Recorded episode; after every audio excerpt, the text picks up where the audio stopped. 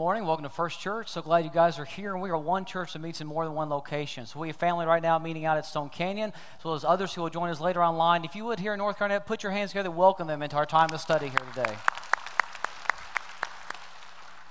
Well, in September of 2017, my family stepped foot in the state of Oklahoma for the very first time. We had never been to Oklahoma before, really didn't know anyone here, but we came out to interview with the church. And I'll never forget the first interaction, physical interaction we had with somebody from Oklahoma is actually on the airplane here. We got our connecting flight in Atlanta to Tulsa, and this guy got on the plane and he was headed to Tulsa, and he was this tall dude, and he had on a huge cowboy hat, cowboy boots, a flannel shirt, jeans, and he walked walked past us, and my son Alex, who was four at the time, he looked at this guy as he walked past us down the aisle on the airplane. And my son's a big Toy Story fan. He said, Look, Daddy, a real life Sheriff Woody. And he said it loud enough for everybody on the plane to hear. So people laughed. Alice and I were mortified. You know, we were embarrassed that he said that. But the cowboy guy, he just laughed and uh, he smiled at Alex and just walked on by. And I turned to Alice and I said, you think everybody in Oklahoma wears cowboy hats and cowboy boots? And she was just like, They might make you preach in them. And so far you haven't, and I appreciate that. But uh, we have grown to love Oklahoma. We accepted the position to come here a few weeks later we actually started, or I started here at the church January of 2018, and we had only lived in the state of Kentucky our entire lives, and it was home to us, and in some ways it always will be. But Oklahoma feels more like home all the time. We love it here. We love this place. We love you guys. We love the people. We love the culture here. We have fallen in love with Oklahoma, and especially this part of Oklahoma, northeast Oklahoma, which we also call green country. And it's something I'm not just saying, I do believe that.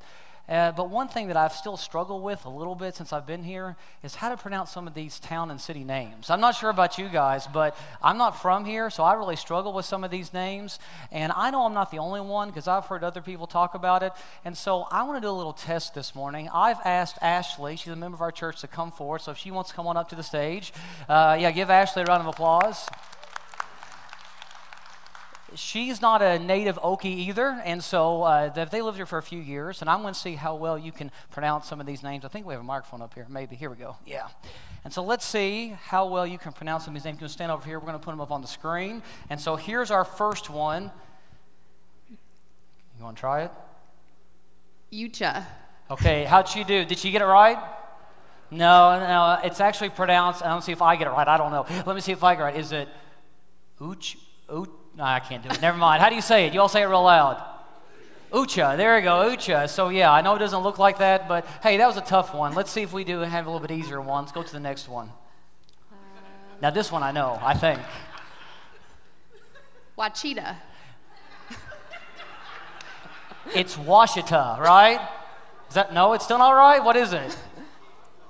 Washita, Washita. Hey, I was close. Yeah, for some reason the OU makes a W sound. Okay, we're not doing very well, are we? Okay, let's let's try this next one.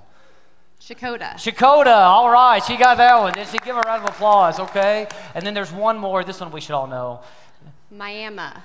Miami, there you go. Yeah, every other place in the world it's Miami. But yeah, I'll never forget the first week I was here, I said Miami. They're like, no, that is not right. So I learned real quick. Well, she did a pretty good job. She got, I think, two out of four. So we're going to give her her very own oh. Oklahoma sweatshirt for helping us out. Let's give her a round of applause. Thanks. Appreciate it, Ashley.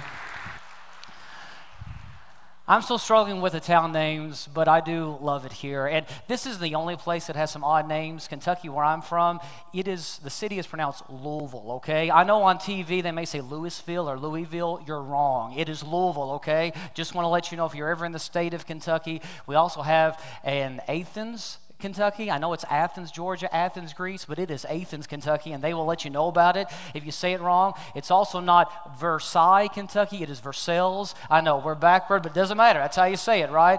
Every area has their little thing and I, their little names, and I get that a lot. But we do love it here in Green Country. And I was doing a little bit of research about this area, and the name Green Country became the official nickname for this region of Oklahoma in the 1960s. The Oklahoma Department of Recreation and Tourism decided to give this area the official nickname Green Country. Now, it had been called that for years, but they decided to make it the official nickname, and they did this for a couple reasons. One, because this area stands distinct from the rest of Oklahoma because of the green plains uh, or prairies and and the green rolling hills that are here, this area's a lot greener than the rest of the state, and so they wanted to emphasize that. But not only that, green is kind of an appealing term when it comes to geography, because normally where something is green or an area is green, it's a sign of life and vitality, it's a sign of growth. And so the Department of Tourism and Recreation hoped that by officially labeling this area green country, it would appeal to people, and people would come and visit the area, and maybe even live here. And we understand that. I mean, when you think about geography, normally green, like I said, it does it does reflect a sign of life, right? And vitality and growth. I mean, just think about it. any movie you've ever watched when somebody is traveling through a desert region and they come upon an oasis, whether it's real or imagined, what's the color that you see? Like in this picture right here, it's green, right? That's because it's a sign of life, and that's a sign of encouragement when you see green in the midst of dead stuff. And I think that's why, in the most popular psalm, probably that we know and found in the Bible, it's the most popular psalm that David ever wrote, Psalm 23, he uses the term green pastures to describe the life that God wants us to live. And he says God wants to lead us, wants to bring us to a life that is full of green pastures. You've probably heard this psalm before. Whether you grew up in church or not, you've probably heard it before. And it goes like this Psalm 23 says, The Lord is my shepherd. I shall not be in want. He makes me lie down in green pastures. He leads me beside quiet waters. He restores my soul. He guides me in paths of righteousness for his name's sake. Even though I walk through the valley of the shadow of death, I will fear no evil, for you are with me. Your rod and your staff, they comfort me. You prepare a table before me in the presence of my enemies. You anoint my head with oil. My cup overflows. Surely goodness and love will follow me all the days of my life, and I will dwell in the house of the Lord forever. Like I said, whether you've grown up in church or not, whether you've been in church any length of time, you've probably heard this psalm before because it's one of the most popular psalms we have.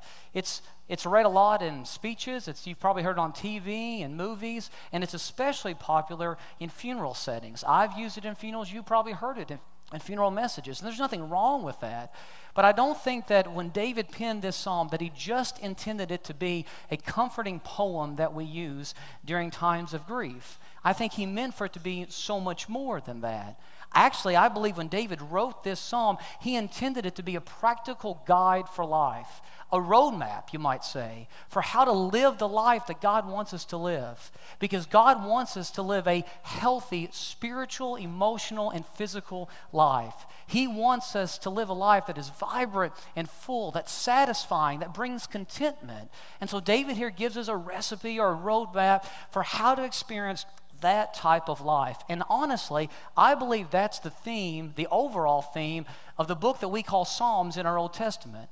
You see, sandwiched right in the middle, tucked right in the middle of our English Bible, is a book which we just call Psalms. And that word psalm is a real interesting term because it literally means song. It's a book of songs. And these were songs that God's people from the Old Testament sang. There are 150 songs in the collection that we have written over a 900 period of time. And it was written by several different authors that God inspired. And these are worship songs, songs of praise. And they're songs that people sang over and over again because one, they helped the people keep their focus on God, but also these songs gave people direction for life. And so the people of God would sing these songs in public worship services, during festivals and feasts, in their homes, on the streets. They would sing them everywhere because they knew in the midst of a world that sometimes is chaotic, they needed direction and they needed to be reminded about what matters most. You've probably heard me say before when you feel like worshiping the least, is when you need it the most. And that's why these Psalms were so important to God's people, and they have been important to God's people for thousands of years. Because the Bible never hides the fact that life at times is going to be tough, life is going to be rough. And worship helps give us perspective. It transforms our perspective so that we know what's most important and what really matters. And I think that's why what we do here at North Garnett and out at Stone Canyon every single weekend is so important. Because I'm very much aware that every single weekend when we come together for worship, there are people who are listening to me preach, who are participating in our worship time, that are hurting, that are broken, that have had a rough week. and they're struggling. They're struggling with things like family issues and problems at work, marriage issues, addiction issues, isolation, depression, health problems, grief, loss, confusion, identity issues, social rejection, and the list just goes on and on. And in the midst of a world that wants to tear us down, beat us up, we come together week in and week out as the family of God to be reminded that we are living for something greater than just what we see around us. And that no matter what we're facing, no matter what we're struggling with, our God is greater than anything we face. And so when we come together for worship, we are reminded about who's in control, who's really in charge, and we're reminded about how significant and how important we are because we are His children, that God has not forgotten about us, but He is working in our lives. Even when we can't see Him working, He is working in our lives. And I don't know about you, but I need that reminder. I need it week in and week out. Even if I wasn't employed by a church, even if you guys fired me tomorrow, which I hope you wouldn't do, but even if you guys fired me tomorrow, I would be in a church next weekend because I need this. In the midst of a chaotic world, worship reminds me about who God is. It reminds me about what really matters. And that's what the Psalms have done for the people of God for thousands of years. The Psalms help us see God in the midst of a world that's often blind to Him.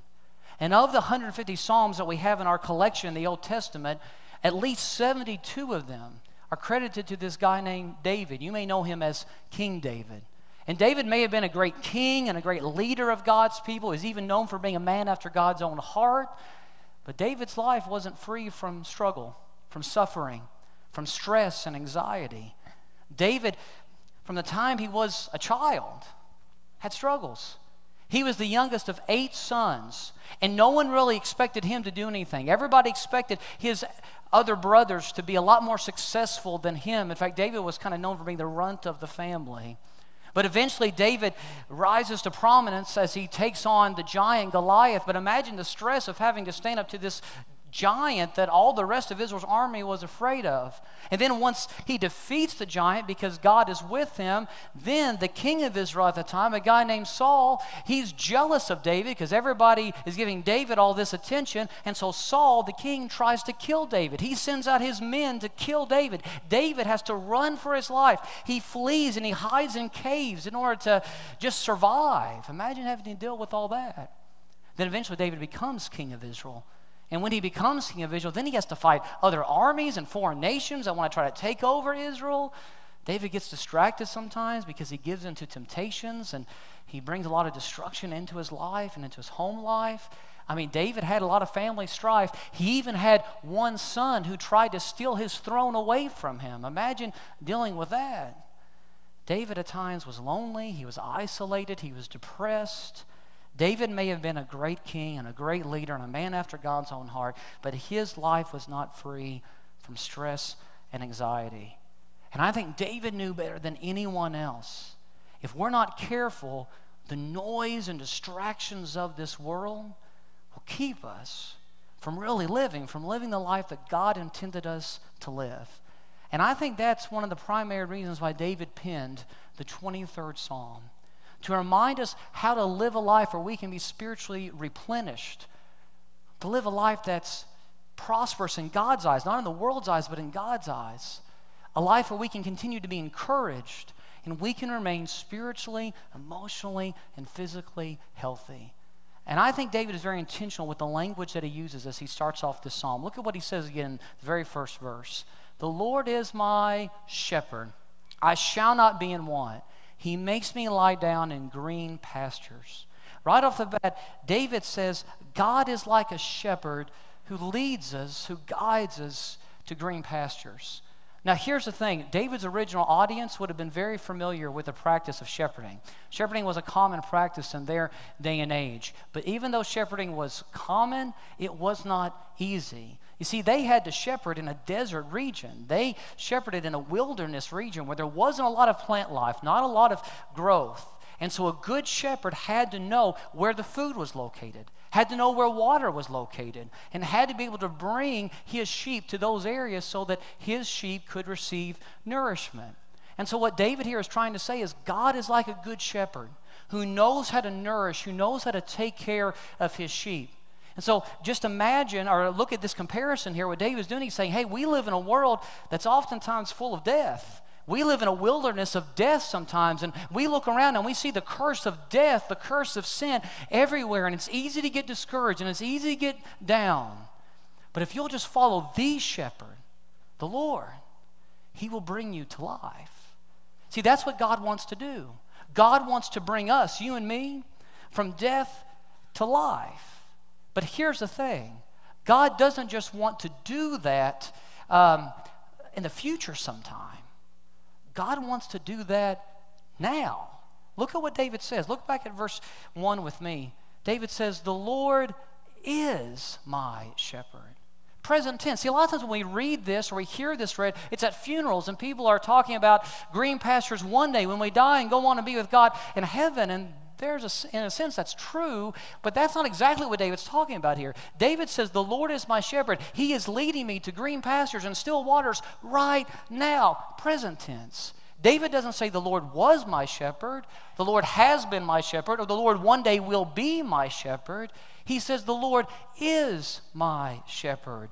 Right here, right now. Meaning, right now, God wants to give me life.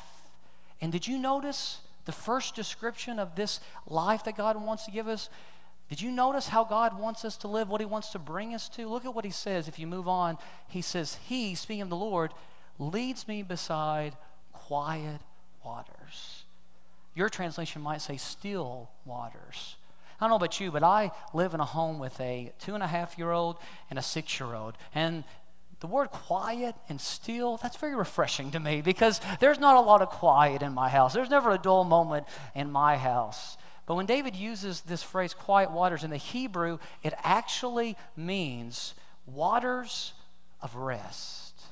Here, David is saying God wants to bring us into a life where we receive continual rest, where we can be recharged, rejuvenated, re energized God wants to bring us to waters of rest because God knows that in order to live a full life, a life of peace and contentment, we need rest. In order to make the right choices, in order to have the right attitude, in order to overcome the struggles that we face on a daily basis, we need rest. And God knows that exhaustion will make us vulnerable, vulnerable to behavior and tendencies that we wouldn't normally give into. See, that's why at the very beginning, when God created everything, the heavens and the earth, remember the example He gave us? He created everything in six days, and then on the seventh day, what did God do? He rested. From the very beginning, God wanted to emphasize the importance of regular rest because He knew we needed it. And it's not just that He set us that example, he then goes on later when he gives the law to Moses to command it. That's why he commanded for us to keep the Sabbath day so that we could have a day, a weekly day of rest where we can check out from the busyness and the chaos of this world, remember who He is, and find our peace, find our satisfaction in Him.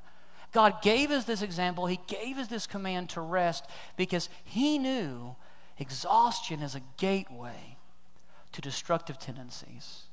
And I think we all know that to be true. But here's the thing the culture we live in, it doesn't tend to rest, does it?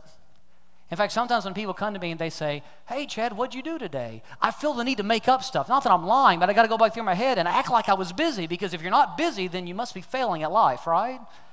You ever do that? The culture we live in doesn't really celebrate rest. And because of that, we're not really used to it. There was a study that was done, or a poll that was taken a few years ago by Business Week magazine, and they asked people one question How are you feeling? And you know what the number one answer was? I'm tired. You know what the number two answer was? I'm busy, which means I will be tired soon. and the number three answer was, Well, I'm fine, which is a lie. Nobody's ever really fine, are they? I'm tired. We live in a culture that is constantly tired, constantly exhausted. Recent studies tell us that the average American sleeps less than five hours a night, and yet the medical community tells us that every single human being needs over eight hours of sleep in order to function properly. And yet we get less than five hours of sleep a night. Do you know that before the invention of the light bulb, that the average American slept anywhere from nine to 10 hours a night? See, all this technology is supposed to make our lives easier. And don't get me wrong, I appreciate the light bulb a lot. But sometimes what it's done is it's given us excuse to be more and more busy. There's an old adage that says if the devil can't make us bad, he'll make us busy. You know why? Because when we're busy, we get distracted from what matters most.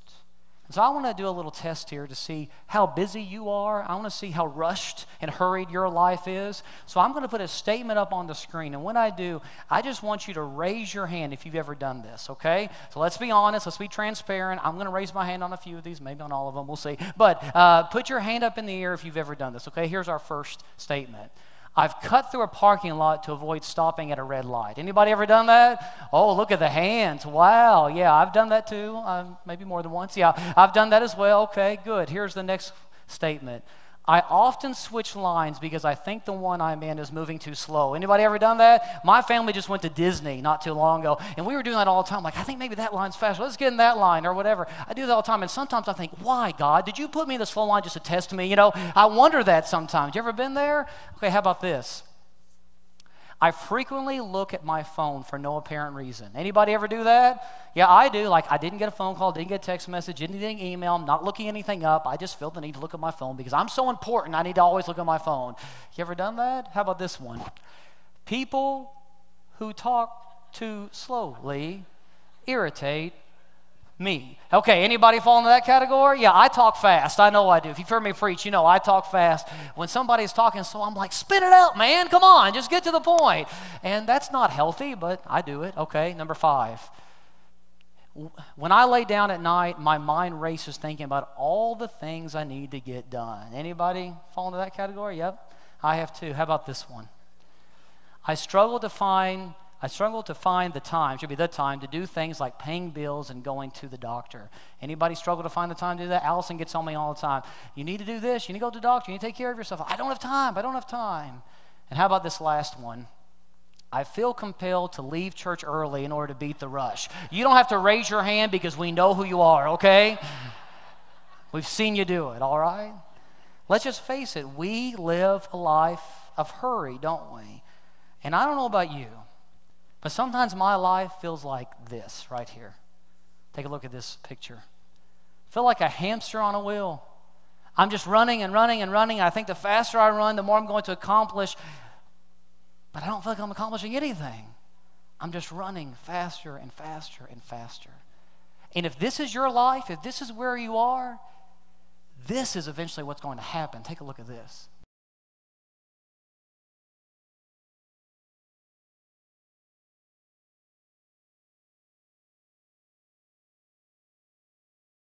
That's, what's, that's what happens when we just continue to run and run and run and we never take a break. Guys, we crash and we burn. See, it's kind of like getting a brand new car. And you get a brand new car, it's nice, you spend a lot of money on it, but then you never get an oil change.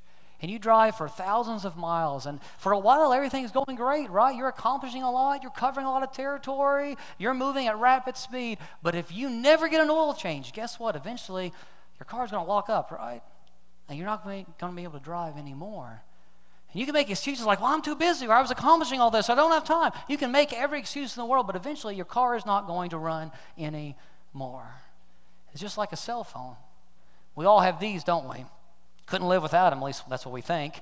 This is an old cell phone of mine. It's not the one I currently used. And you can hit the button on it and try to turn it on, and it won't turn on. You know why? Because I haven't used it for a while. Battery's dead.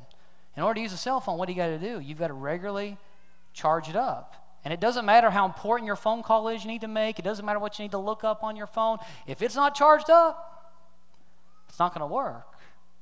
It's dead, right? And the same is true for our lives.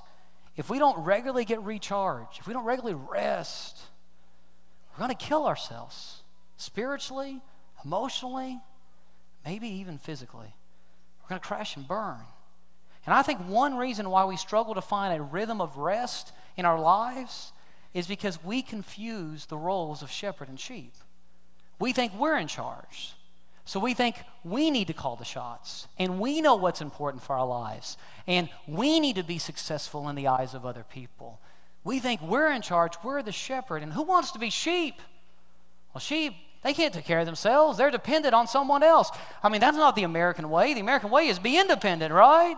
We don't want to be dependent on someone else, even if that happens to be the Lord. But our hearts will remain restless until we find rest in the shepherd. That's why Jesus says in Matthew 11 28, Come to me, all you who are weary and burdened, and I will give you rest. So the question I'm going to ask is how do we do that? Because is it just sleeping more? Is it just taking more naps? Well, yeah, that could probably help, but it's got to be more than that. How do we move from a mindset of rushing to that of resting. How do we exchange rushing for resting? Well, I think the Bible gives us some practical ways to do just that. And the first thing that the Bible says is this it says that we need to slow down and enjoy God's presence. If you want calm in the midst of your chaos, it starts with remembering who God is. Did you notice in our passage how David refers to the Lord as my shepherd? He doesn't say the shepherd or the Lord is a shepherd. Both those statements would have been correct. But he says the Lord is my shepherd. He makes it personal. And what David here is emphasizing is God, the one who created the cosmos, the one who holds the universe in his hands, that God wants to have a relationship, a personal relationship with me. And David never wants to forget that. Because this great God who created everything loves me, is on my side, and wants to see me live a healthy, fulfilled life. He wants to lead me. But in order for that to happen, I've got to slow down and remember and acknowledge Him. That's why Psalm 46, verse 10 says this Be still. This is God speaking to us. Be still and know that I am God. And when you do, you will experience incredible, otherworldly joy and love. Because in the presence of God, those struggles we're facing, those problems that we're dealing with, they don't seem near as large. They don't seem near as out of control. So, what I want to challenge you today to do is to turn your struggles, problems, whatever you're dealing with, turn those things over to God. And don't let them stress you out, but know that the God who loves you is greater than any struggle you may be facing. The Bible says that God never sleeps, and I once heard somebody say, and I've never forgot this, said, God never sleeps so that I can. And I love that. We're not the shepherd, we're not in charge. God is. And he's always looking after his sheep. So remember him. The second thing the Bible tells us to do is to slow down and enjoy God's creation. See, I'm not sure if you ever thought about this, but we were originally created to live in a garden, a garden paradise that reflected the glory of our God. But because of sin, now where do we spend the majority of our time? Between four walls, right? In an office, in our homes, in our cars, wherever. There's nothing wrong with that, but that's where we spend the majority of our time. And I want to challenge you get out and experience God's creation because He created it for us, for us to enjoy. And when you spend time in God's creation, it will reflect His glory. You will be reminded of just how big our God is. And I think it will remind you how much He loves you, that He created all this for us. In Numbers 14, verse 21, it says, The glory of the Lord fills the whole earth. We've got to keep in mind that God created sunrises and sunsets. He made mountains and fields and rivers and oceans for us, for our enjoyment. So spend time in God's creation. And when you do, you'll be reminded just how, just how awesome He is and how loved you are. I made the statement just a little while ago that my family went to Disney not too long ago. Remember when we were waiting in all those lines? I remember in one plane ride that we were on, uh, we actually took off before the sun came up. And so we were on the plane as the sun was rising. And so it was beautiful seeing the sun come up over the clouds from a plane. It's just gorgeous. And my son Alex was looking out his window and seeing that happen. And he said, Daddy, that is awesome. I said, Yeah, it really is, isn't it? And then he looked at me and he said something I was not expecting. He goes, God gets to see that every day. And I thought, you know, he's right. We forget about that. We see it when we're on a plane occasionally or something like that. God sees it every day, but he doesn't just see it, he controls it. He holds it in his hands. And that God who created all that awesomeness is the one who says, I want to be your shepherd and my shepherd. Something else that Alex and I like to do, we like to sit on our front porch when it rains and watch it rain. I know that sounds weird, but um, we do. It's, it's something that we enjoy doing, and we like to do it when it's a little bit warmer out. Uh, it's, we've had some cold weather here. I mean, it snowed just what, like two or three days ago in October in Oklahoma. It snowed. What in the world? But anyway, we like to do it when it's a little bit warmer and there's no storms. We like to sit out on our front porch and watch it rain. And I remember one time we were sitting out watching it rain, and Alex turned to me and he said, Daddy, why does it rain? I said, Well, buddy, you know how sometimes you ask for a drink of water? And he's like, Yeah. And daddy gets you a drink of water? Yeah. Well, the earth gets thirsty, and so God gives it a drink. And by giving the earth a drink, then it nourishes us because we get water and we get food from that, and God takes care of us that way. I'll never get Alex saying to me, Man, God really loves us, doesn't He? And He does. And when you spend time in God's creation and see the vastness of it all, you'll be reminded of just how loved you are because God created all this for us. The third thing the Bible tells us to do is to slow down and enjoy God given relationships. See, we were created to live in relationship with others. And God wants us to have people in our lives who are going to encourage us, who are going to hold us accountable, people who are going to tell us to slow down when we need to slow down. People are going to tell us that we need to rest, and we need to listen to those people. And sometimes what we need to do is just slow down and slow down and enjoy those relationships that God has given us. Maybe it's a spouse, maybe it's a child, maybe it's a parent or another family member, maybe it's just a friend.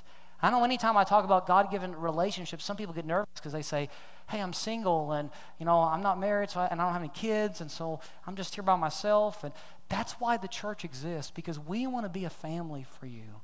We want to be a family for everyone because we're here to encourage one another and build one another up. And that's why Proverbs 27 17 says, As iron sharpens iron, so one person sharpens another. But here's the thing busyness destroys relationships. And that's what ends up happening when we stay busy. We'll end up taking our frustration and our stress out on the people we love. I've even seen people take their frustration and stress from life out on the church. You know, life doesn't go well, so they come to the church. They get mad at the church for the color of the carpet or whatever. You know, they get mad at the church because life isn't going the way it should be going. And instead of coming to the church and letting the church feed them and help them and be there for them, they just get mad. That's what stress and busyness and anxiety does. But instead of taking that stuff out on the people around us, let's enjoy God's people Let's enjoy those God given relationships that we have and be present in them in every way that we can. Be present in your marriage. Be present with your kids. Be present with your friends and other family members. Don't wait until it's a stressful time to say, I need you. Be present with them all the time so that when those trials come, you already have those relationships there to support you and lift you up. And then the fourth thing the Bible tells us is slow down and enjoy God's gifts. Did you notice how David says in Psalm 23, The Lord is my shepherd, I shall not be in want? Some translations say, I lack nothing. See, David here is admitting, I don't have everything I want in life. I haven't received everything I want in life, but I've got everything I need because I've got God. And when we slow down and we remember that everything we have we don't deserve, that none of it ultimately belongs to us anyway, and that the only thing we really need in life is this relationship with God, we start to appreciate more what we do have. And instead of complaining or looking at what someone else has and says, I wish I had that, we start just to appreciate what God has blessed us with, what God has given us. See, here's the thing about lack L A C K. Lack is always a moving target. When you think you lack something, you can eventually get what you lack, but then you realize you're lacking something else. And social media is the worst cause for this. I mean, social media, you get on there and you say, hey, I like what this person has and I like what that person has, and you want all this other stuff. But David says, I like nothing. And we know David didn't have everything he wanted, but he had all he needed. He had his relationship with God. So everything else that he had was just icing on the cake. It was stuff that he didn't deserve. And he knew he ultimately didn't deserve his relationship with God. We had a group from our church just a couple weeks ago went on a mission trip to Mexico. And while they were there, they were able to encounter and spend some time with some refugees who were without homes because they were fleeing for their lives. And so they got to minister to those people, give them some clothes, some food, all that kind of stuff. And they got to enjoy their, their company as well. They got to talk to them about Jesus. And I was talking to one lady who went on this mission trip, and she was telling me, you know, it really makes you start to appreciate what you have when you look at somebody who doesn't have anything. They've had to abandon their homes, abandon their stuff, abandon their home country, abandon everything. And yet, when Sunday rolled around and they had church services, those same people were praising God at the top of their lungs. They had nothing in the eyes of the world, but they had all they needed. They had God. And so, yeah, you may look at your house and say, man, I wish I had a newer house or a bigger house or a nicer house or whatever. But you have a house. See, when you start to realize what we need, the only thing we need is God, everything else is just icing on the cake. And this world is temporary, we're just passing through. We have what we need in God. And when you realize that, you realize you lack nothing. So let me ask are you doing the stuff that I just said? Are you slowing down and enjoying God's presence, enjoying God's creation, enjoying God's people, enjoying God's gifts? Because if not, maybe you need to start.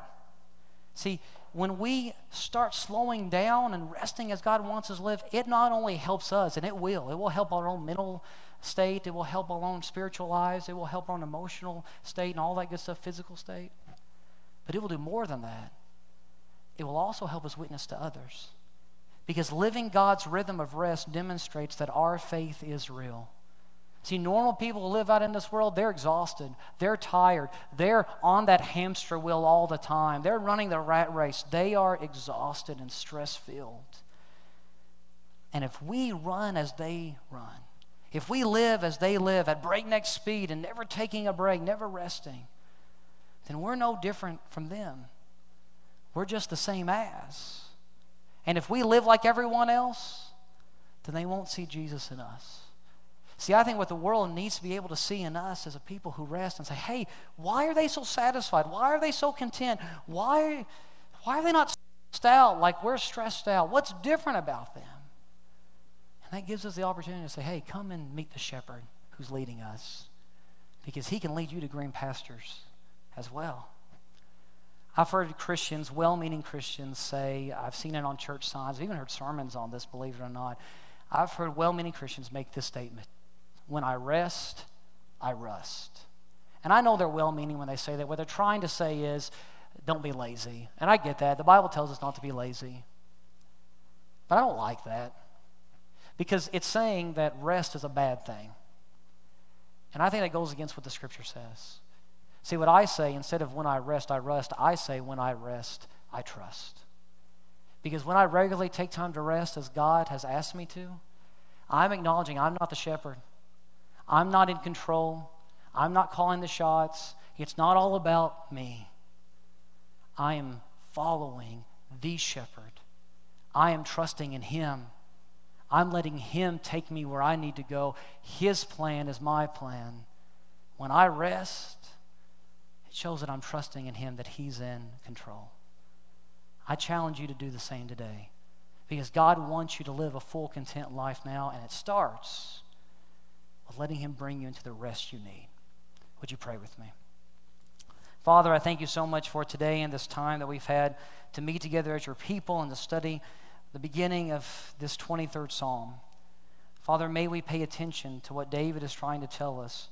May we pay attention to what you're trying to tell us through your word, that we need to rest in you. And when we do rest in you, we will find strength for our souls. Father, I pray if there's anybody out there who's just running and running and running and they're living in this wilderness of death that is the world around us, that they can come and find the life that you want them to live today. They will seek you out. And Father, our leadership here would be happy to talk to any anybody in this room out at Stone Canyon, listening online, who wants to know more about this life of green pastures. So, Father, I pray that you speak to the hearts of those who are listening today. And may we find the rest in your Son that he came to bring us. In the name of Jesus, I pray. Amen.